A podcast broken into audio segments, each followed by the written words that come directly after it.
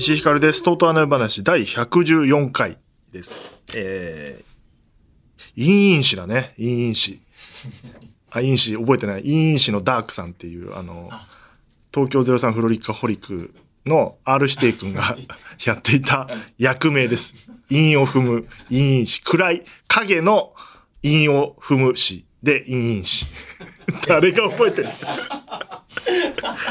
なんか、この間フロリックアホリックの映像を見直す機会があって、インプットされてたから今パッと出てきたんだけど。いや、面白いな、フロリックアホリック。また見たけど。面白かったな、あれ。やっぱり、まあ、03のベースがあるんだけど、ベースでまず面白いっていうのがあって、吉住さんが爆発してて、佐倉さんと百田さんがそれに加わっていて、さらにそれに Creepy Nuts が音楽と、あの、R 君のいいし、結局なんて言ってたっけな？なんとかラップって言ってたけど、ラップ歌劇って言ってたのかな？なんか、とも、なんだかよくわからないものをやったのを見直して、めちゃくちゃ面白かったな。っていうのを思って今、因子という、ここ広げるとこじゃないんだよね。えーこの番組は僕が関わっているコンテンツや面白かったエンタメについて、とうとうと語るお笑い好きプロデューサーの告知番組でございます。えーっとね、今の生活はですね、午前中、えーっと、会議を朝9時から12時半までやって、12時半になったら、タクシーに飛び乗って稽古場行って稽古。あの夜の。で、終わったらタクシー飛び乗って、えー8時半から、えー打ち合わせ。とか、そういうパターンもあれば、朝8時半に稽古場行って、9時から 12時半まで打ち合わせして、13時から稽古やって、その後稽古場で打ち合わせって、あの、稽古場フルパターンもあります。8時半から22時ぐらいまで いるパターンもあります。それでですね、あの、ちょっと前回生配信、山口さんのところでも言ってたけど、あの、脚本がね、コミカド先生が書いてる脚本が25ページまでって言ってましたけど、翌日やっぱ50ページまでしかできてなくて。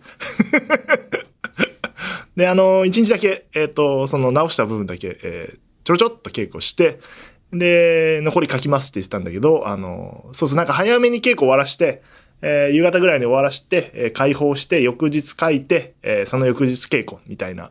もうその翌日の稽古はなくなったんだけど、えー土曜日、えー一回稽古して、日曜日はなくして、月曜日稽古しようって言ってたんだけど、まあ案の定日曜日の夜にです。昨日か。収録日で言うと、昨日の夜、LINE が来まして、石井さん、あの、全く進んでないんですけども、これはどうしたらいいですか？で、まあ制作総指揮としては、全体のこと考えたらさっさと書いて稽古した方がいいんですけど、あの、その、一回ね、コミカドくんが脚本直す期間で、あの、稽古一日だけ休んでくれて、私は助かりまして、えー溜まった仕事をですね、一気にできるという。あれ、マジ、助かったな。で、えっ、と、だからその甘い誘惑にですね、僕はね、乗っかってしまってですね、いいよ、コミカドと。やっぱいいもんにしたいから、俺も。脚本をしっかり直してから稽古やろう。そうしよう。で、まあ、とりあえずみんなに言ってみって言ったら、あの、皆さん一応そっちの方向性だったから、あの、そうなったんで、いや、二日、稽古が休みになって、助かってますよ。あの、午前中、こういう収録とか会議とかやって、えー、昼帯、あの、ゆっくり仕事進められるんで、助かりました。小見方君ありがとう。初めて脚本が遅れて、私は助かっております。他の人は大変だと思うけど。でもマジで、頭痛いのよ、ずっと。後頭部をね、こう、ニューってなんか、なんて言うんだろうな。注射器みたいのをパーってはめられて、先っぽあのトイレのスポンみたいなやつで、で、グーって吸われてる感じ、ずっと、ずっと、うーんって吸われる。ああ、吸われてんな、今っていう感覚が日に数時間あるみたいな感じだから、あの、京都がね、あの、休めるから、えー、午後帯、えー、ぼーっとしようと思っておりますけど。そう、だから、ACC っていう、えー、ACC? な、なんだっけ、それ。なんか賞があんのよ。なんか大したことないんだけど。俺よく誰も知らない賞があって、広告のなんか表彰があって、まあ僕はグランプリと総務大臣賞を取ったことがあるんですけど。大したことないから、総務大臣なんて。総務大臣って、え、えそんなのいるの？声優賞の審査員をやっていて、メディアクリエイティブ部門という、新しくメディアを創造した既存のメディアではない、まあ既存のメディアを使ってもいいんだけど、既存のメディアでないところにメディアっていうものを作った人に贈られるみたいな部門で、えー私は審査員に選ばれていて、まあ最年少ですね。まあ大したことない賞ですから。大したことじゃないんですけど。それで今年も100本ぐらい、100本弱来まして、それをですね、あの、皆さんがエントリーシートっていう、いわゆる、なんだろう、一枚絵で情報ブワーって書いてあるものと、これはまあ任意なんですけど、動画、2分ぐらいの動画を提出して、で、それに関する資料とかも、作品だったら作品資料とかウェブページとかを見るっていうのを100回やって、何点か考えるっていう。考えれば考えるほど大変なんだよな、ACC の審査って。去年なった時、佐久間さんに、お前あれ大変だからマジ時間取った方がいいよって言われたで、おなじみの。いや、だから本当に、やる時間なくて、もう締め切りが来週、う今日とかで、全然時間なくて、あ、もうこれ、一回無理ですって、あの、事務局に連絡して、あの、間に合わないですって。いや、こちらも間に合わないです。クソと。ダメかと。たまにワンチャンある時あるんだよ。あ、二日ぐらいならとかあるんだけど、なくて、追い込まれてたから、もう日曜の夜稽古終わった後寝ないでやろうとか、多少睡眠時間削ってやろうかなとか思ってたけど、あの、コミカドくんのおかげで 時間ができたんで、昨日、誰もいない日曜日の会社来て一人であの100本見るっていう。いやー、でもなんか、今年も面白いのはありますね、やっぱりね。で、ただ、去年は、あの、広告のことほぼ分かってない状況で、えー審査してたんで、なんか自分のセンスと感覚で、あ、これ面白いなとか、好きだなとか、そういう感覚で審査してたんですけど、一回審査会出て、で、その後、あの、タイのおアドフェスっていうところに出して、惨敗して、アドフェスってすごい賞だから。ACC はサクッと取れるんだけど、アドフェスって取れないからさ。で、なんかその、撮ったやつとかを見て、いろんな話も聞いて、あなるほどって広告ってこういうことなんだみたいなことが分かったがゆえに、あの、ちょっと面白いなと思っても、あの、あれでもこれ広告的にちゃんと聞いてんのとか、なんか狙い、こういう理由で作って、こういう効果があって、こういうふうに波及しましたみたいなところも書いてあって、いやでもそう書いてあるけど、結果的に波及できてないんじゃないか、これみたいなことを調べ出すとさ、一個にかかる時間長くなっちゃってさ、分かることが増えたがゆえに審査も時間かかって、だ精度は上がったと思うんだけど、あの、もうやらない。ここで宣言しますけど、もうやらない。いや、なんかわかんないけど、あの、時期を考えた方がよかった。9月はダメだった。9月、8月9月は来年のスケジュール見て考えます。でも2年交代らしいから、メディアクリエイティブ部門は。あの、そこでは来ないんですけど、他の部門で来た時はちょっと時期で、その来年の自分のスケジュールを鑑みて決めようと思います。暇だったらやりますけど、あの、毎年この時期忙しいから 考えますけども。まあね、あの結果は全然先ですけど、おうそう一次審査終わって次最終審査みたいな感じです。あれ、そう、顔合わせみたいなのあって、石井だから一番目なんで、あれやめてほしいね、あれ出席番号順。久々の学校の感じ食らったもんだって、最初なんだよな、一番とかなんだよ、俺。嫌なんだよな。あ行の人もうちょっと頑張ってほしいね。あ行の人を推薦したいね、審査員には。で、えっ、と、今日は、えーゲスト会でございます。今週、あ、もう今週？あ、そう。もうやる。えー9月16日土曜日に25歳以下のお笑い賞レースアンダー25お笑いチャンピオンシップの決勝戦が草月ホールで行われます。その決勝で審査員を、えー務めていただく澤部渡さんに来ていただいております。また審査員、俺も審査員なんだよ。あ、これは、澤部さんの方が年が下だから最年少じゃないです。これは大丈夫。はい。僕じゃないです。スカートとして、えー大会テーマソング、期待と予感も制作いただいておりますので、いろいろね。まあ、澤部さんっていうとお笑いが本当に好きで、お笑いライブでよく見る、え ーおなじみですけども。多分お笑い好きな人は一回は見たことある。なんか、でっかい人いるなと思ったら、あの、澤部さんだっていうことが多いですけど。えーだからお笑いの話もね、たくさん聞いていければと思ってます。えー澤部さんはこの後すぐのご登場です。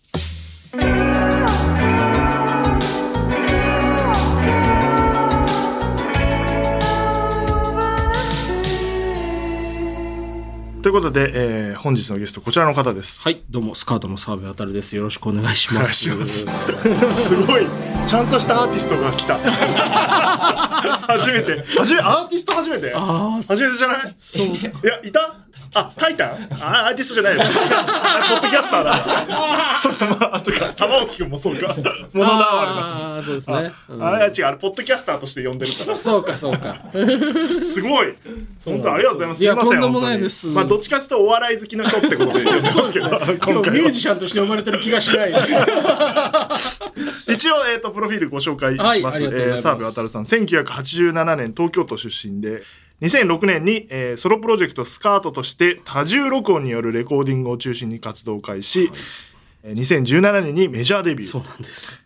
2017年、はいテレビアニメ「オットタクシー」の主題歌や、えー他アーティストへの楽曲提供など音楽分野でも様々な活躍をされています、またコロナ前は週に23本お笑いライブを見に行くほどのお笑い好きです、はい。このプロフィール何？最後のいらなかったよね。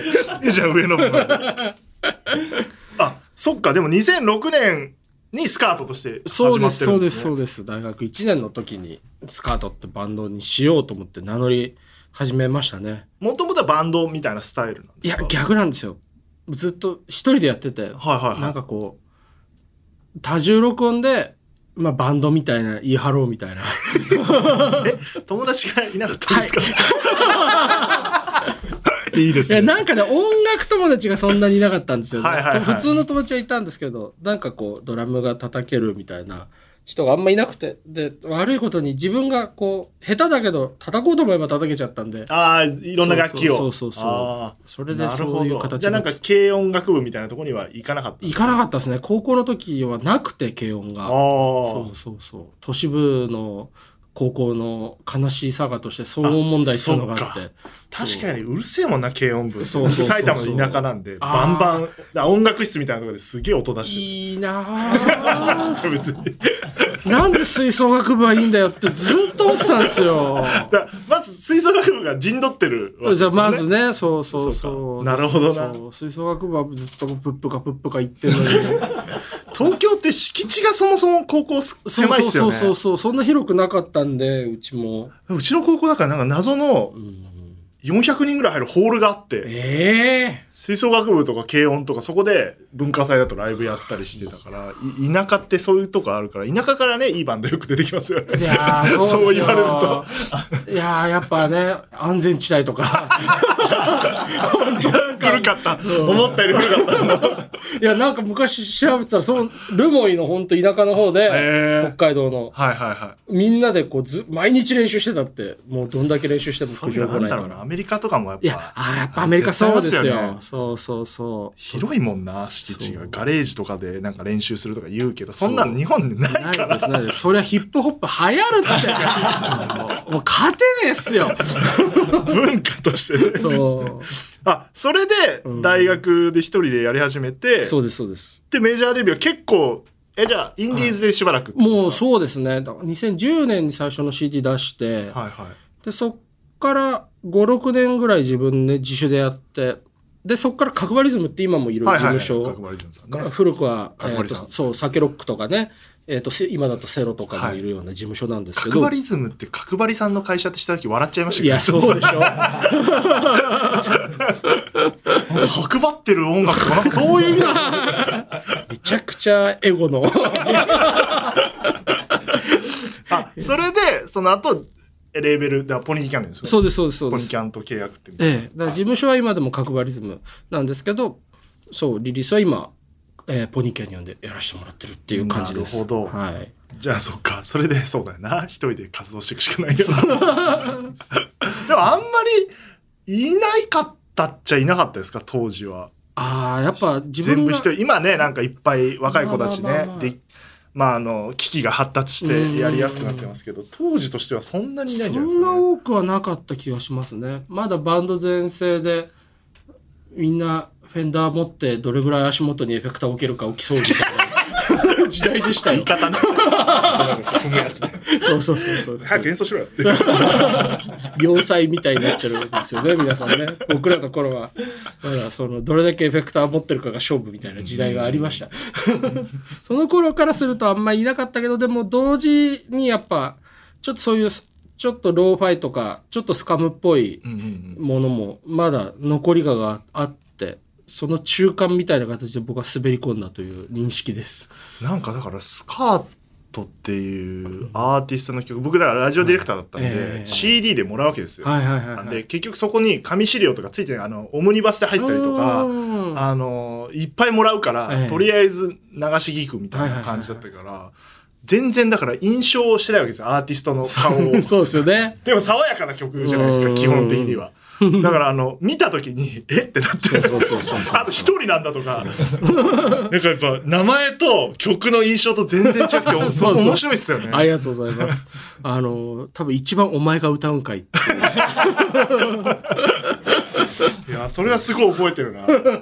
え だから今もうプロモーション自体がなくなっちゃったんで。いや、そうですよね。CD を配るみたいな。なああー、もうそうですよね。ないですねクラウドだったりしますもんね。そうです。で、ちょうどコロナになってみんなレコード会社の方来れなくなっちゃって、っていう時期を経てるんで、今もうないですけども、当時はよくわかんないね、プロモーターが来て、うんはい言い方よくないけど、まあまあまあまあまあ。お前どこのレコード会社だよみたいな。来ては、あの、CD くれて、そうですよね。時間ないけどみんな聞いてたんですけど今だからクラウドになると、聞かないっすね。ああ、マジっすか。あの、僕らメールで来るから、メールって大量にか。あるから、やっぱり、プロモーターさんって、その、仲いい人も何人もいますけど、来て、気持ちがあるわけですよ。そのプロモーションしたいアーティストが。まあ、あの、温度差あるんですけど、あの、宣伝担当が来るから。うんでも、熱い思いでプレゼンされると聞いてみようかなってうん思って聞いたりしてましたけど、今ね、だから、確かにプロモーターさんサボらずね、来た方がいいんですよ本当にそうかも。うん、まだね、来る方もいますけど、なんかそれはちょっと、今話してて印象に残って思い出したな。そうか。でもなんか言われるのは、今更 CD 渡されても CD 聞く機会ないよね。そうそうそう。だから CD もらっても聞けないけど、じゃあデータで、うんメールでってやっちゃうと、それはそれで聞かないっていう、あの、かこの難しさ。むずいっすね。だから何も持たずに来て、あの、今送るんで聞いてくださいとか、そういう営業なのかなとか。そうか。なんかそこに工夫が一個ないと、多分みんなあの、まあどうせサブスクで後で出てから聞けばいいじゃんみたいなえー感覚になってるディレクター多分増えてんじゃないかな。本当プロモーターと人間力が試されいや、る時代にそうそうそう。大事な気はしますけどね昔は CD 渡せばいいっていう感じだったそうっすよね。何の話？で、まあ、はい。い、いんです、そんな音楽のい話だからやいやいや、そんな今回はね、今回は割とね、はい。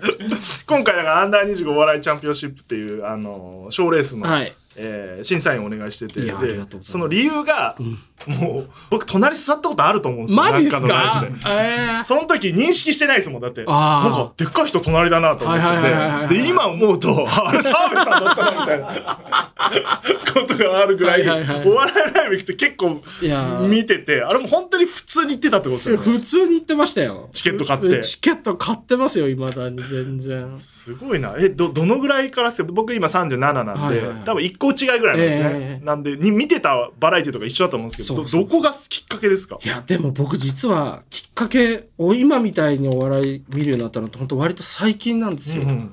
2016年ぐらいかな。はあ、はあはあ、それまでバラエティとかはしっかり見見てると言っても、まあ熱中して見るってことじゃないけど、普通にまあ見るって感じですね。で、なんかやっぱ、僕、中高ぐらいの頃とかだと、やっぱワンナイトガが幅利かせてたんで。幅を利かせてる。人気があったね。自分の幅が迫って、狭まってる言い方やめてください。でやっぱちょっと個人的には番組名出しといて申し訳ないですけど、ちょっと馴染めなかったんですよ。はいはいはい。ちょっと、陽キャの見るもんだと。うんそう。だちょっとなんかお笑いって陽キャのもんだなって正直ちょっと思ってたんですよね。当時はね。そう。そっかそっか。で、なんか割とそれで、だんだんお笑い、もともとちょっと居心地悪かったんですけど、はあはなんかほんと深夜のバラエティ見るぐらいで済ませちゃってたんですよね。あまあ別にいいんですけど。すみ ませんね。それが普通ですそうそうそう。で、なんかだん、僕の中高の同級生で松本くんってのがいて、はいで彼がテレビディレクターなんですよ。へえ。そう。で、本当なんだろう、地下芸人に異様に詳しいテレビディレクターみたいな感じで、本当に、フリークな芸人を たくさんテレビに出して、出した成果を出してる男なんですけど、はい。その彼がある時こう、まあ、ずっとお笑いの話を聞くんですけど、はあだでも自分がそこに行って居場所がなかったら嫌だなと思ってあんまり見に行ったりとかしてなかったんですよ。うだから本当10年ぐらい前から、浜口浜村とランジャタイが天下を取るって言ってた。10年前はすごいな。早いな。早いめちゃくちゃ早い段階で、はいそういう風に言ってたんですよ。横で聞いてて、はい、そういう世界があるんだ、いつか行ってみたいなと思ってたんですけど、ある時、とにかく今 A マッソだと。あ、はいはい。それが2016年ぐらいかな。はいはすごい面白いって話になって。で、あと、あの、そうじゃねえだろっていう、あの、ニキさんとシャラペさんがやってたコンビがあるんですけど、あの、今、ケビンスの、ああそうそうそうそう。で、それの動画とかを、ある時見て、はい。今こんなことになってるんだと。うんこれは一回見てみたいなるほどて。思って、で A マッソとか出てるライブを見に新宿に行ったんですよ。はで、その時のライブがすごくて、い。はい。でそれこそヒコロヒーさんとかも出てたしはいはいはいはい錦鯉さんとかも出てあてでランジャタイもいてでその中に町浦ピンクさんもいて、はいはいはいはい。でとにかく町浦ピンクさんが衝撃でうんうんうん。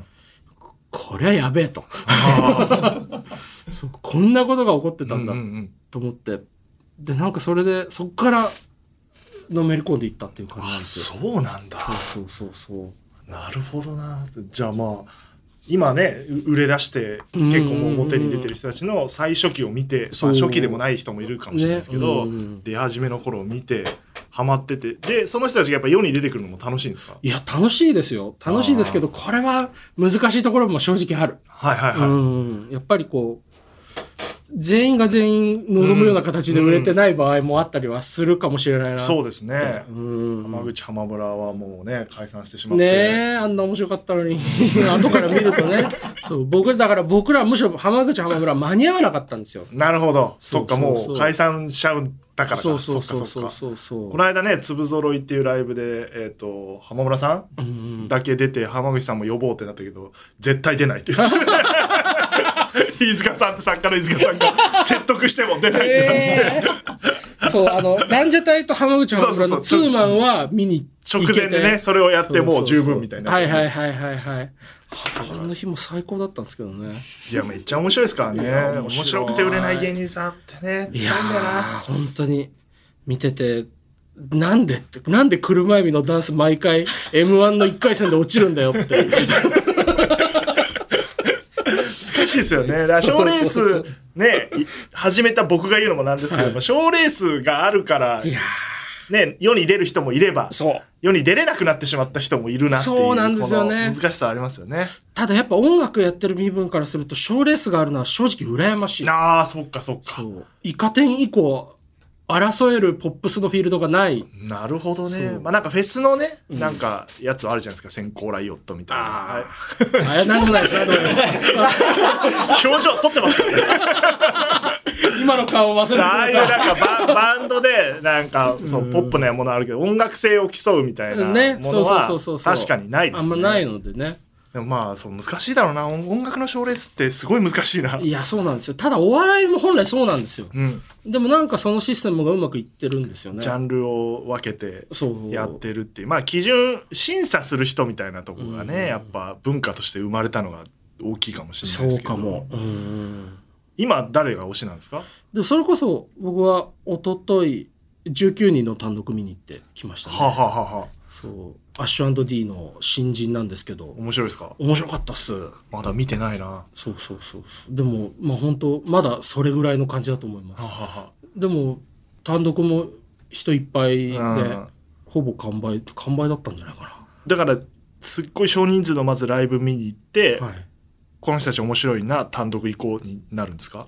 が多いですかね。なんか、それこそでも、コロナになる前は、割と本当小さいライブよく行ってたんですけど、はいはコロナ以降、ちょっとなんかこう、劇場行くのも、はばかれるみたいな時代があっまあて、なんか、それで、自然と回数も減っちゃったんですよね。でだから今は、その、ザクセスっていう制作会社があるんですけど、K プロとスラッシュパイル以外にあるね制作会社いっぱいある。そう、いっぱいあるんですよ。いっぱいある中で、その、ザクセスが組むイベントをよく見に行くようになって、ザクセス。ちょっと確認してみようザクセス。ザザクセスがやってるグレイもやってる変なイベントがあ、今最近変、そんな変な感じじゃなく、割と王道になってきちゃったんですけど、はい。その、グレイもやってイベントが立ち上がった頃は本当に小趣味毛量って感じのイベントで、なんかそういう中から、それこそママタルトもそうだし、ああ、確かになるほどな。赤もみじとか。もう今いないですけど、はい赤もみじとかそういう新しい才能がどんどん出てきて、で、そこから広がってったんで、いまだにザクセスさんは信用して。主催の方の目が確かだと。そうそうそうそう。あ、じゃあもう K プロさんとかスラッシュパレスさんって超大手なんですね。大手ですね。そうそうそうそうそう。お笑い好きの作家が横ですげえうなずいてる。話合いそうだね。いやだから僕とかはもう「オールナイトニッポン」っていうところを一番やってたから、ええ今も関わってますけど、ええそうすると若いお笑い好きのディレクターが企画書持ってきたりするんですよ。まだ全然誰も知らないような。うんでもやっぱできなくて、それって通らないんですよ、やっぱり企画として。いいじゃん、面白いのやってみようよってプレゼンしても、プロデューサーとかに響かなかったりするんで。難しい。やっぱりこういう賞レースとかなんかきっかけを与えてあげると、マジカルラブリーさんですらできなかったんですから、僕出してて。マジですか？で、R1 を野田さんが取ったから、やっとできるぞってなって。あで、一発やったらめちゃくちゃ面白くて。ーそうっすよね。で、まあまあってすぐレギュラーにみたいな流れができたんですけど、やっぱそういうきっかけがないと、放送局の人間も誰かが反抗してくれてないとダメで、まあわかりますよ。なんか昔み、昔みたいに言ってると変ですけど、それこそなんで伊集院光さんがね、いきなりおオーディションを勝ち抜いたみたいな話ありますけどね。そうそうそれもあって、25歳以下の人って、うんもう賞レースの1回戦、2回戦でやっぱ弾かれちゃうんで、そうですよね実力的に。そうそうそうそう。っていう話を片山さんと盛り上がって、そういう人が出てくる場をうん。やめちゃうから。うんうんうん。そう。そうなんです M11 よね。回戦で落ちちゃうと。そう。そんなことなくて、もっと違う場で、もっと長くやってれば、あと10年やってれば、残れるようになる人にちょっとチャンスがあってもいいんじゃないかみたいなのそうですは、ねちょっと発想としてはあったんですけど、まあ、裏腹でそういうよくわかんない人たちがこう、うん育たなくなってしまう可能性もあるんで、難しいですけど。いや、でもチャンスはあればあるほど本来はいいものですから。いいですよね。そう。ありがたい話ですよ。で、町浦ピンクさんとツーマンライブを開催。意味が分かんない。で、でにならなかったけど、うまくつなげようと思ったけど、関係ない話だから。バーリテュードクワトロ。そう。いや、すごいライブでした5よ。月にやってるんだ。いや、むちゃくちゃでした、本当に。東京、大阪、何をやる？え、澤部さんは演奏するんですか？演奏しますよあ、それは一応、体裁は取ってるんですね。そうそうそう。でも、なんか、最近よくあるじゃないですか、お笑いと音楽の融合みたいはいはないイベント多くて。で、なんか行ってみると、まあ確かにそうだな、みたいなこともあるじゃないですか。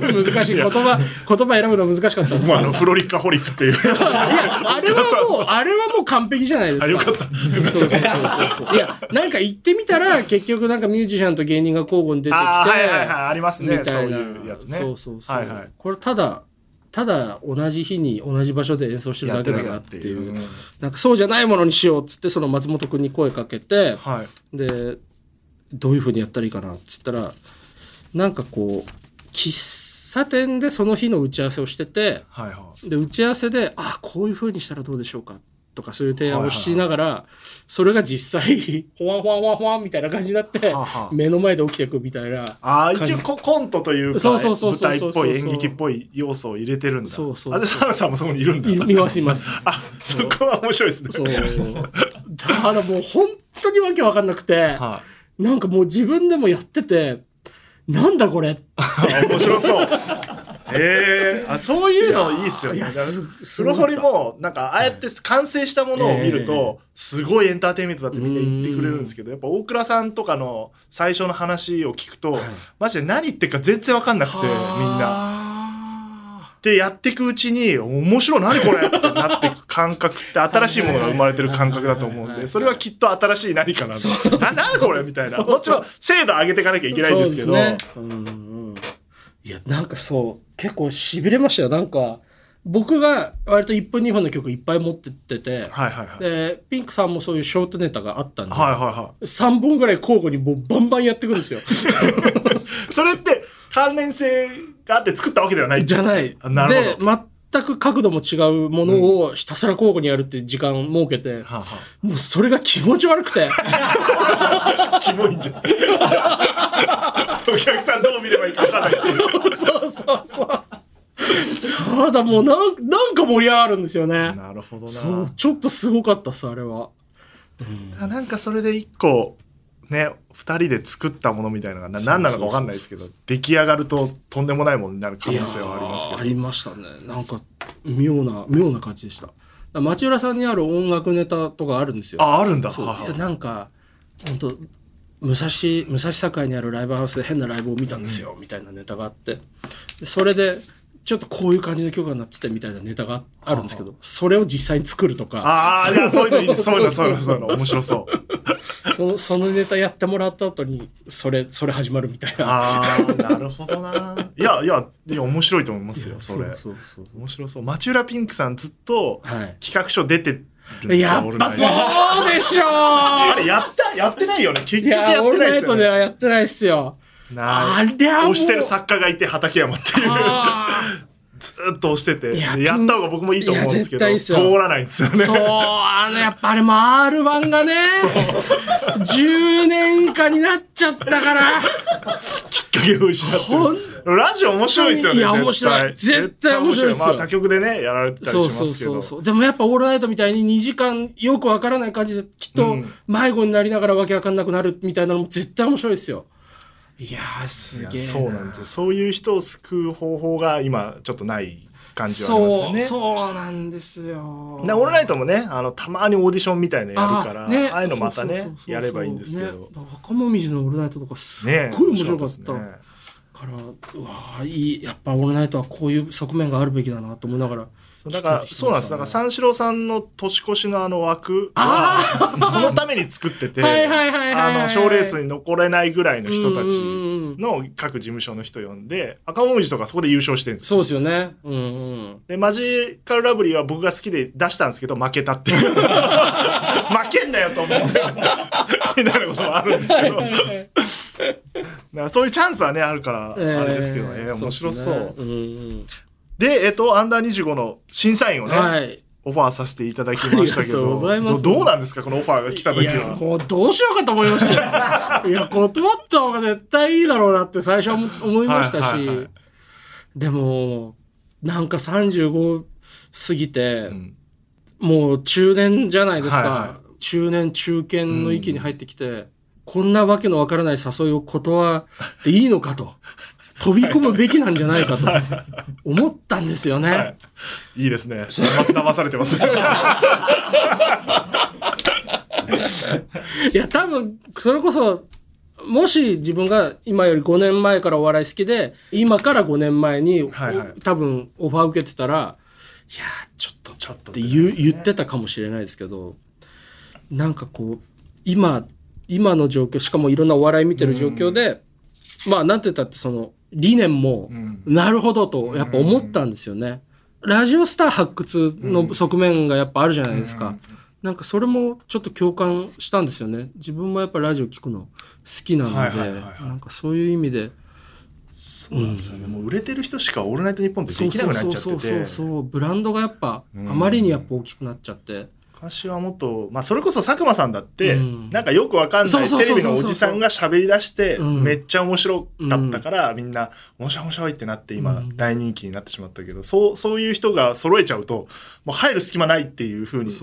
なっちゃってるから、それはオールナイトっぽくないよねって今、うん。逆の話もあって、うん、なんかそういう人を探したい。だから、で、きっかけないと企画通んないから。そうですね。じゃあもうきっかけ作っちゃおうっていう。四千頭身とか当時よくあの頃であれ僕なんですよ、オーねディションで。あのオーディションがあって、オールナイトニッポンゼロのオーディションをやろうっていう企画があって、で、選んで、僕はちょうどチーフになる年だから、好きなのでやっていいよって言われて、で、オーディション受けてた中で、なんか評判も聞くしで、話してみて、面白いから、この子たち。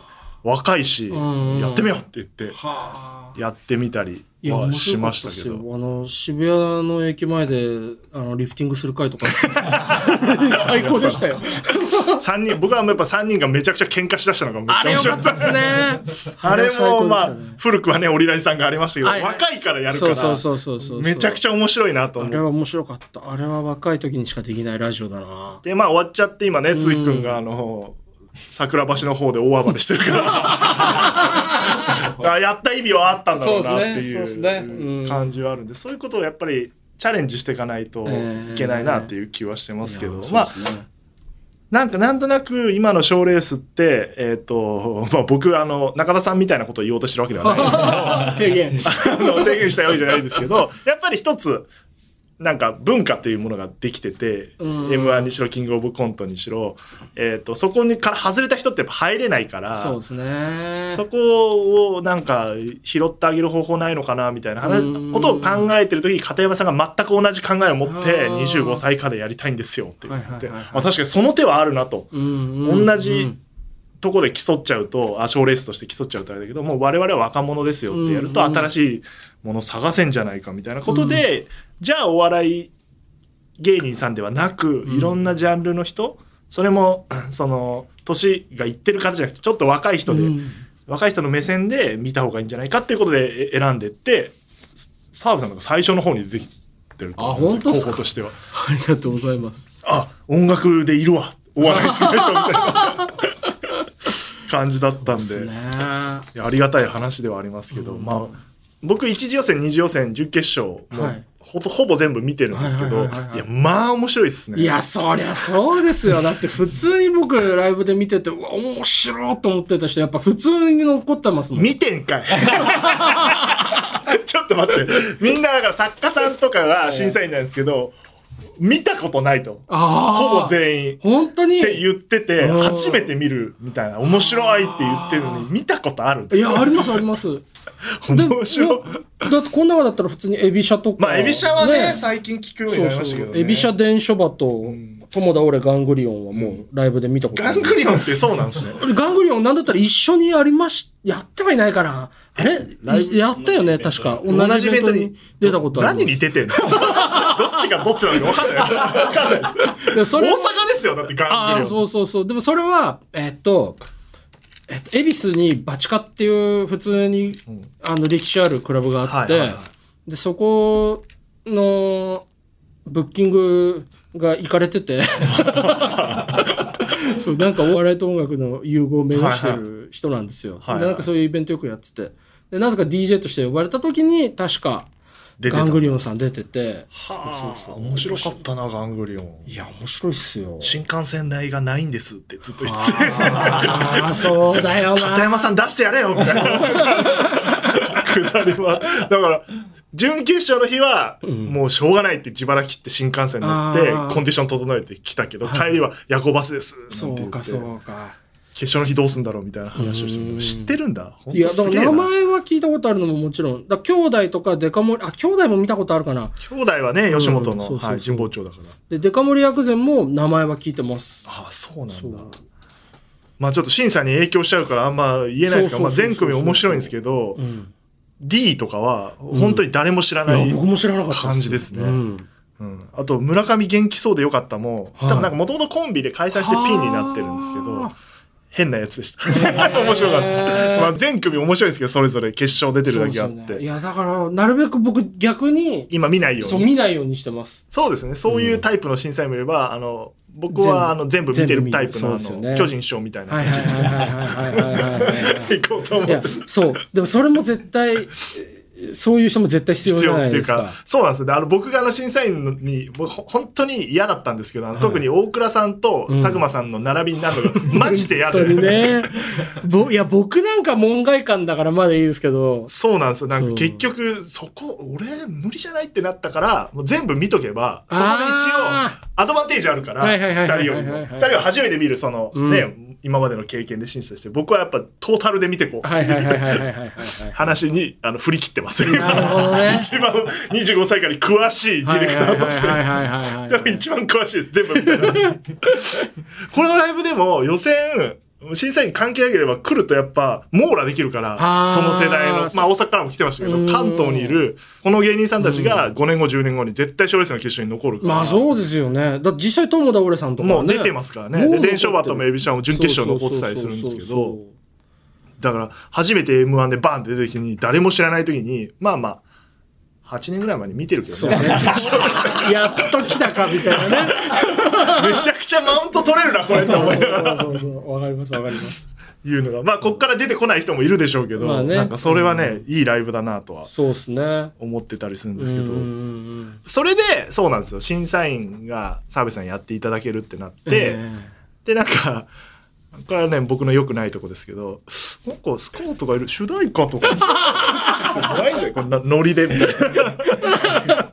ことで、えああった方がいいなと思って、ーなんか曲が。はいそれもなんか、M1 とかキングオブコントとかね、ねえーやってるから、あの、盛り上がるから、なんかそういう大会共通の音楽があるとすごいいいなと思ってて、で、ありもんを考えてたりしたんですけど、ちょうどいるし、で、やっぱなんか、まあ僕はよく知ってるからあえて言いますけど、やっぱクリーピーが多すぎるんで、いやー、そう本人たちも思ってると思そううけど。でしょうね。その通りです。その通りです。まあ、ラップってものがね、ヒップホップ文化が今すごいうん若い人たちを中心に人気だから、そうそうそうそうそうそうしたいってなって、我々もヒップホップに行ったら、お願いすることはできたんですけど、そうそうクリーピーやってくれるかどうかは置いといて、でもそうじゃないんじゃないかなっていう気がして、新しいものをやろうっていうなら。っていうことで、お願いさせていただいて、そういうんじゃないやつにしてくださいっていう。難しいオーダーですよ、これは。でも、ああいう曲を作るわけにもいかないじゃないですか、いやースタートとしても、ね。そうですよ別にそういう発注受けでもね。割とゴリッとしてね、割とこう、ちょっと戦場的なね、うんうんうんあそういうタイプのミュージシャンじゃないから、最初オファー来た時はどうしようと思いましたけど、話を聞くとそうじゃないと。そうだ、狙ってないと。そう。それはそれでありがたいんですけど、でもどうしろと。そうそう。で、どうしたらいいんですかには答えられる。なんかちょっと、ミドルテンポぐらい。若い感じが出てるといいんですけどね、みたいな。具体指示はないという。うんそう。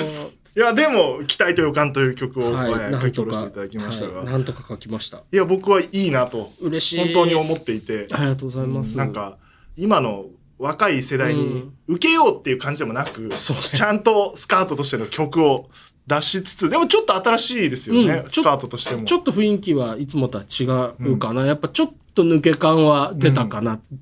出すようにしたかな。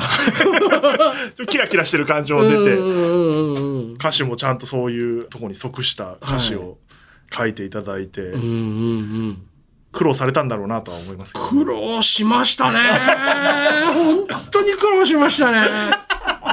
いや、なんか、なんつうんでしょうね。僕だからコロナ禍です、本当スランプになった時期があったんですよ。もう本当どうやっても曲書けないな、みたいな感じだったんですけど、なんか、これ作ってる時は、本当に使えない断片がもういろいろできて、これじゃないな、あれじゃないな、みたいな。なんでこのオファーなのにマイナーコードで始まるんだよみたいな。なんで、なんで切ない曲がまたできてるんだみたいな。なんかそういうの、なん、結構自分でも前例ないぐらい。断片がめちゃくちゃできては、絶対これじゃない。絶対これは求められてない。みたいなのをいっぱい繰り返してやっとできたっていう感じでしたね。いやーだから、そうなんですよね。なんかそういう人にこう、無理やり、やれって言われたことで、クソって思いながら、作った時にようやく、ようやく負荷かかって新しいものできたりしますよね、でも。そういうのってありますよね。結局締め切りが文化を作るって、昔人に言われたことがあって、そう。なんかそれ、それだなと思いましたね。いや、そうなんですよ。っていうことにしよう。だから、まあ、あ、やべ、軽くお願いしたけど、これ大変なこと言ってるなと思いながら。いや、でも楽しかったっす。あんまりやらないことをやれたので、ただ、その分、反応が気になる。うん、そうですよね。そうだから、そう、大会が盛り上がっていくと同時に、まあ、もうすぐ決勝やりますけど、ええいやーこの曲も広がっていったらね、佐久間さんもかけてくれたり、嬉しいです。今日聴けるっていう感じですねそうですね。もう今日には聞けますんで、よかったらぜひ聞いてください。いやーそんな苦労をかけてるとはつゆ知らず。まだっすか ポリギャンの担当に。まあまあ、もう始まっちゃうんですけど、大会って。そうそうそうそう。もう本当に大変でしたよ。面白いな。いやー、大変でした。で、えっ、と、まあ決勝は、そうから今週ですね、もう、はい9月の16日、草月ホールで行われて MC は三四郎さんで、ええー審査員は、えー先ほどから言ってるように、えー佐久間さん、えー大橋宏之さん、玉田真也さん、大倉さん、えー私、そして澤部さんとはい。いう感じで、えー審査していくと、えーいう感じですね得点を出すわけですから、何点か。ねえ、どうすればいいんだろ いや、僕審査今んとこしてきてますけど、う。はまあちょっと審査方法違うからあれですけど、い。はいや、だからこれがこのコンビの人生を変えるんだと思うと怖くなってきて、いややりたくないなっていう気持ちも出てきて、やっぱり学生もいるんで、進路決めたりするんですよ、結果で。びっくりして、これ、この大会がダメだったらもう僕は就職しますとか、まあね。あったりとか、いやーでもそうだよで、な。プロで、で、結局なんか、大会、準決勝終わって、決勝進出が決まって負けたコンビで、で、なんか、急になんか、と言うか迷ったんですけど、あの、負けたんで、解散するんです、今日。言うなよ カナメストーンさんかな、その時の MC お前言うなよ、それ。あやめろやめろやるよなやるよなつって。いや、もう解散するんです。うわけえなみたいな。でもかそれカナメストーンでよかったですね。みたいなことが起こるんだなっていう。まあでもまあ、どの賞レースもそうだけど。なんかいやー面白いとこでもあるんですけどね、それが。そうですね。難しいっすよ。だから音楽も、音楽もまあ、似たような部分あるじゃないですか。どっかのねいつそうそう、タイミンいつ諦めるかみたいなね。うんでも、あの、変な話ですけど、それがあった方がいい場合もあるじまあね、ありゃないですか。ありますね。そうそう。も難しいですね。ともと M1 はね、しんすけさんがあー10年、まあ当時で言うと10そうですよね年で目が出ない、準決勝行けないコンビはもう、あの、引退した方がいい。そのために作ったみたいなことを最初言ってるんですよ。はまあ今15年になってますあ。けど、うんでも、そしたらなんか、このザ・セカンドとか、みんな、なってるんですけど、まあ、どっかで踏ん切りつけないとね、まあね。いけないのは、当然ありますからそうでね。でも、なんか社会人お笑いは社会人お笑いで今ね、文化としてね、あるから、そういうね、あの、社会人やりながらやってますっていうアマチュア枠も結構いいとこまで来てたと思いますね。まあそうですよね。面白いコンビいっぱいいてうん。メールも来てますよ。ラジオネームガールマン。かなりのお笑い好きなイメージのある澤部さんですが、周りのミュージシャンの方に澤部さんほどお笑い好きな方っていらっしゃるのでしょうか？ああ、やっぱチェルミコのまみこちゃんじゃないああ、好きですね。ねえ。だそれこそ5年ぐらい前に対バンで一緒になった時に、最近どう？みたい音楽の話しろよ。その時二人で一致してたのはママタルトですね。ああ、そうなんだ。今ママタルトでしょ。まあ、なるとね。何の話してるんですかって 言われましたけど。あ、でもお笑い仲間もいるわけですね。います、います。意外といますよ。そうそうそう。結構いるんですよ。だから、それで、なんかこう、行けなくなったライブのチケットとか、行ける？とか言って。ホームカミングスの福富くんもお笑いあ、そうなんだ。そうそうそう。だから、真空ジェシカのラジオのイベントチケット取れたけど、仕事で行けなくなった時とか、行く？っつって連絡取って。そっか、ラジオイベントも入ってくるのか、それ。大変忙しいな。えー、ラジオネームごまかし魂。えー今回25歳以下の若い芸人さんの審査をされますが、うん澤部さんはどんな25歳でしたが、えー芸人さんやアーティストの方だと25歳はゴリゴリに尖ってるイメージなので、ぜひ教えていただきあーでもいただ、きたいですと。なんかこう、尖り方がちょっと違ったかもしれないですね。なんかね、尖るのも、いわゆる紋切りの尖りはもう恥ずかしいっていう時代だったと思うんですよ。はいはいはい、わかります。僕らの頃うんなんか変に人突っぱねるような感じはだ、はもうダサい。ダサい なんかちょっとそういう感じじゃなかったかな。でも、えーだからそう、あんま尖ってなかったかもしれない。なんか、尖ってる子、いや、同じ話になっちゃいますけど、尖ってることがダサい時代だった。10年。はいはいはいえっ、と、あ、本当今からちょうど10年ぐらい前ってことですね。うですね。2012、3年。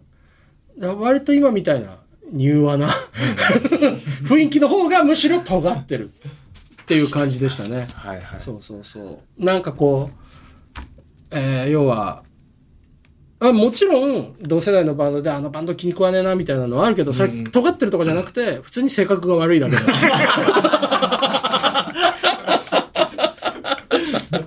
そうだね。まあ、尖ってることを隠さなきゃいけない時代ですよね。そうそうそうそうそうそう確かそに。それはあるな。う。でしたね、僕の頃は完全に。だ僕25歳で業界入ってるんで、ええめちゃくちゃこんな番組つきたくないって思ってるけど、それは表に出さないいや、そうですよね。そういう時代そうそうそうそう。これも面白いでですみたいなうん顔しとかなきゃいけない時代でしたね。そうそうそうそうそう。やっぱそういう時代でしたよね。いや、時代です、時代ですうん。嫌われるし、普通に。そうそうそうそうそうそう。なんか尖ってる人がダサい時代だった。でも今の25歳以下の芸人さんたち、わかんない。鬱屈したものがあるとは思うんですけど、もう超仲いい。いや、それが、でもやっぱそれがいいですよ。うんうん俺もなんか、なんかほら、尖りが流行っちゃったじゃないですか、結はいはい局。はいはい。ななんか、それは良くないけど、仲良しがは、まあでも流行っちゃうこともあんのかもしれないけど、仲良しが流行ったところで別に何でもないないじゃないですかうん。それは僕は割といい傾向だなって正直思っているんですよね。そうですね。あああいう25歳を過ごしたかったなって。そうそうそう羨ましいな。そうですねなかったな。くっそあの番組つまんねえな。誰がそんな飲み会行くかよみたいなことやらず。そういう意味では僕、大学生の頃の方が尖ってたかも。ああ、はいはいはいはい。なんか、その頃は本当単純に友達できなくて、うんみたいな感じの尖り方してましたね。いや、わかりますよ。そ俺も友達いないから一人で、みみんなが学食でね、うん楽しそうに食べてるの見たくないから、一人だけあの、外出て富士そば行って。あ いや、富士そばが一番うまいからって言ってましたから。あ、いい、いい尖りですね、それは。そう。本当は学食行きたいのに。そうですね。あーでもなんかだんだん思い出してきたな。やっぱと、尖ってはいたけど、尖ってたんだなって気尖ってますよねししますね、自分も。若者ってそうなんですよ、ね。そうそうそうそうそう。でもやっぱその、25ってなると、やっぱ今言ったみたいにちょっともう、そうね、社会にちょっと揉まれ出してるから。から、学生の頃は、尖ってたかも。うん、なんかこう、排排他的でしたね。うん。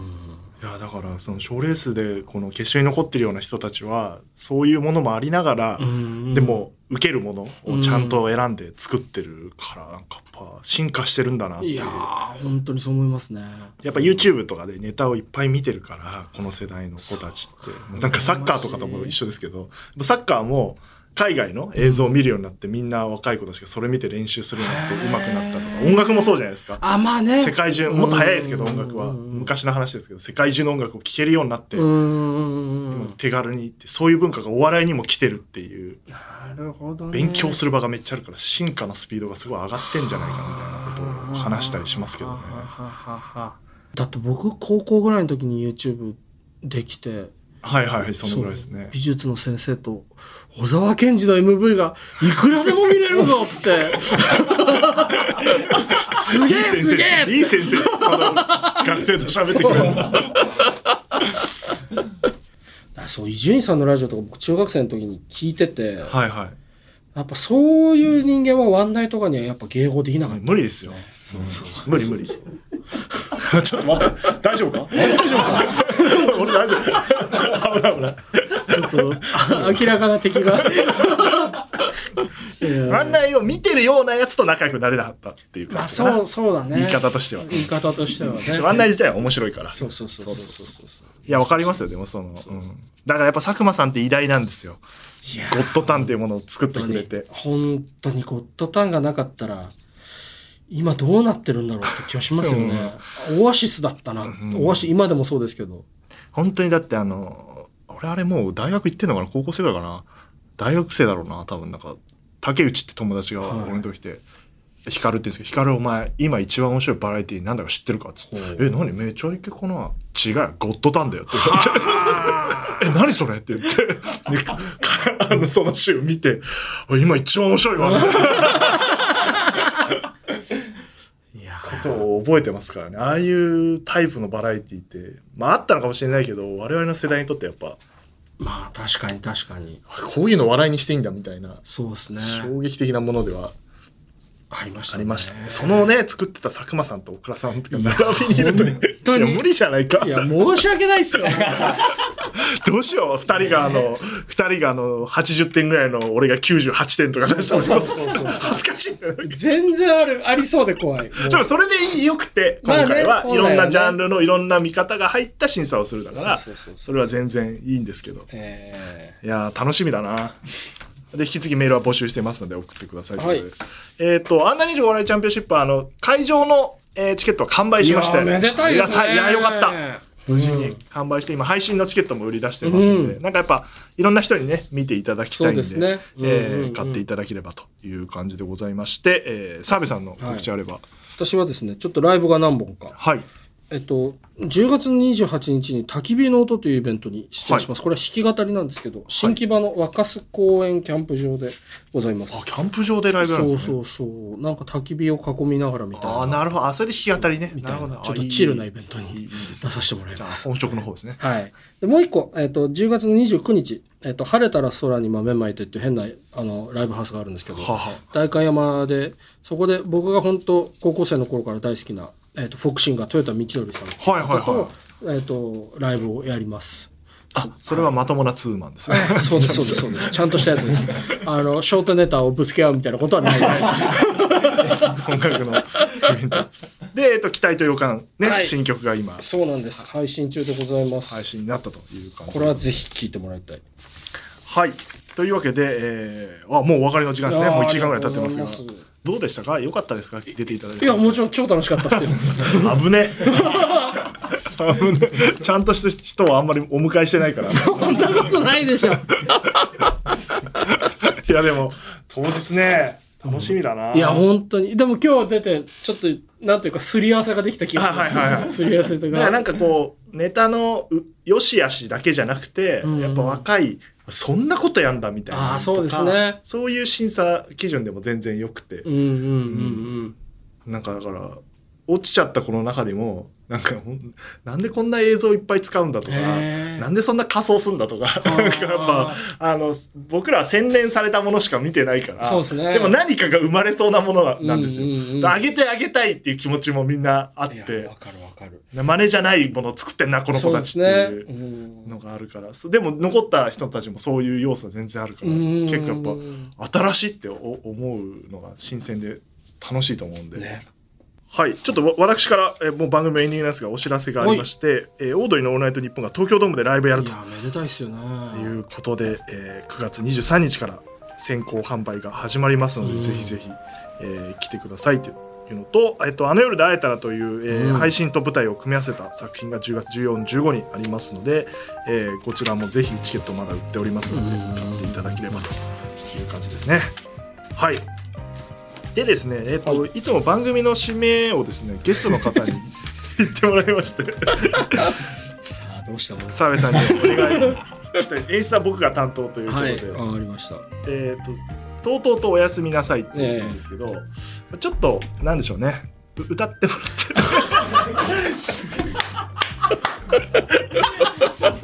て。いや、他に思いつかなかったの。今すげえ。他に思いつかなかったの。何も。俺芸歴16年ですよ。こういう無茶ぶりもまだあるんだ。あるんですよ。すげえ。この番組、ここだけなければいいなって。俺も嫌なんですよ、ここ。何にしようと思って。はいはいはいはいはい。モノマネとかなんか変な感じですするのもあれだから歌ってもらうしかないんじゃないかなってギターとか持ってくればよかったな。まだギターあった方がやりようあったよ。わかりました。録音しよう。してみたいなじゃあ僕振るんで、はい。はい。それではまた次回。とうとうとおやすみなさい。すいません。ありがとうございます。いややった。なんか使おう。いやこれはもう使わない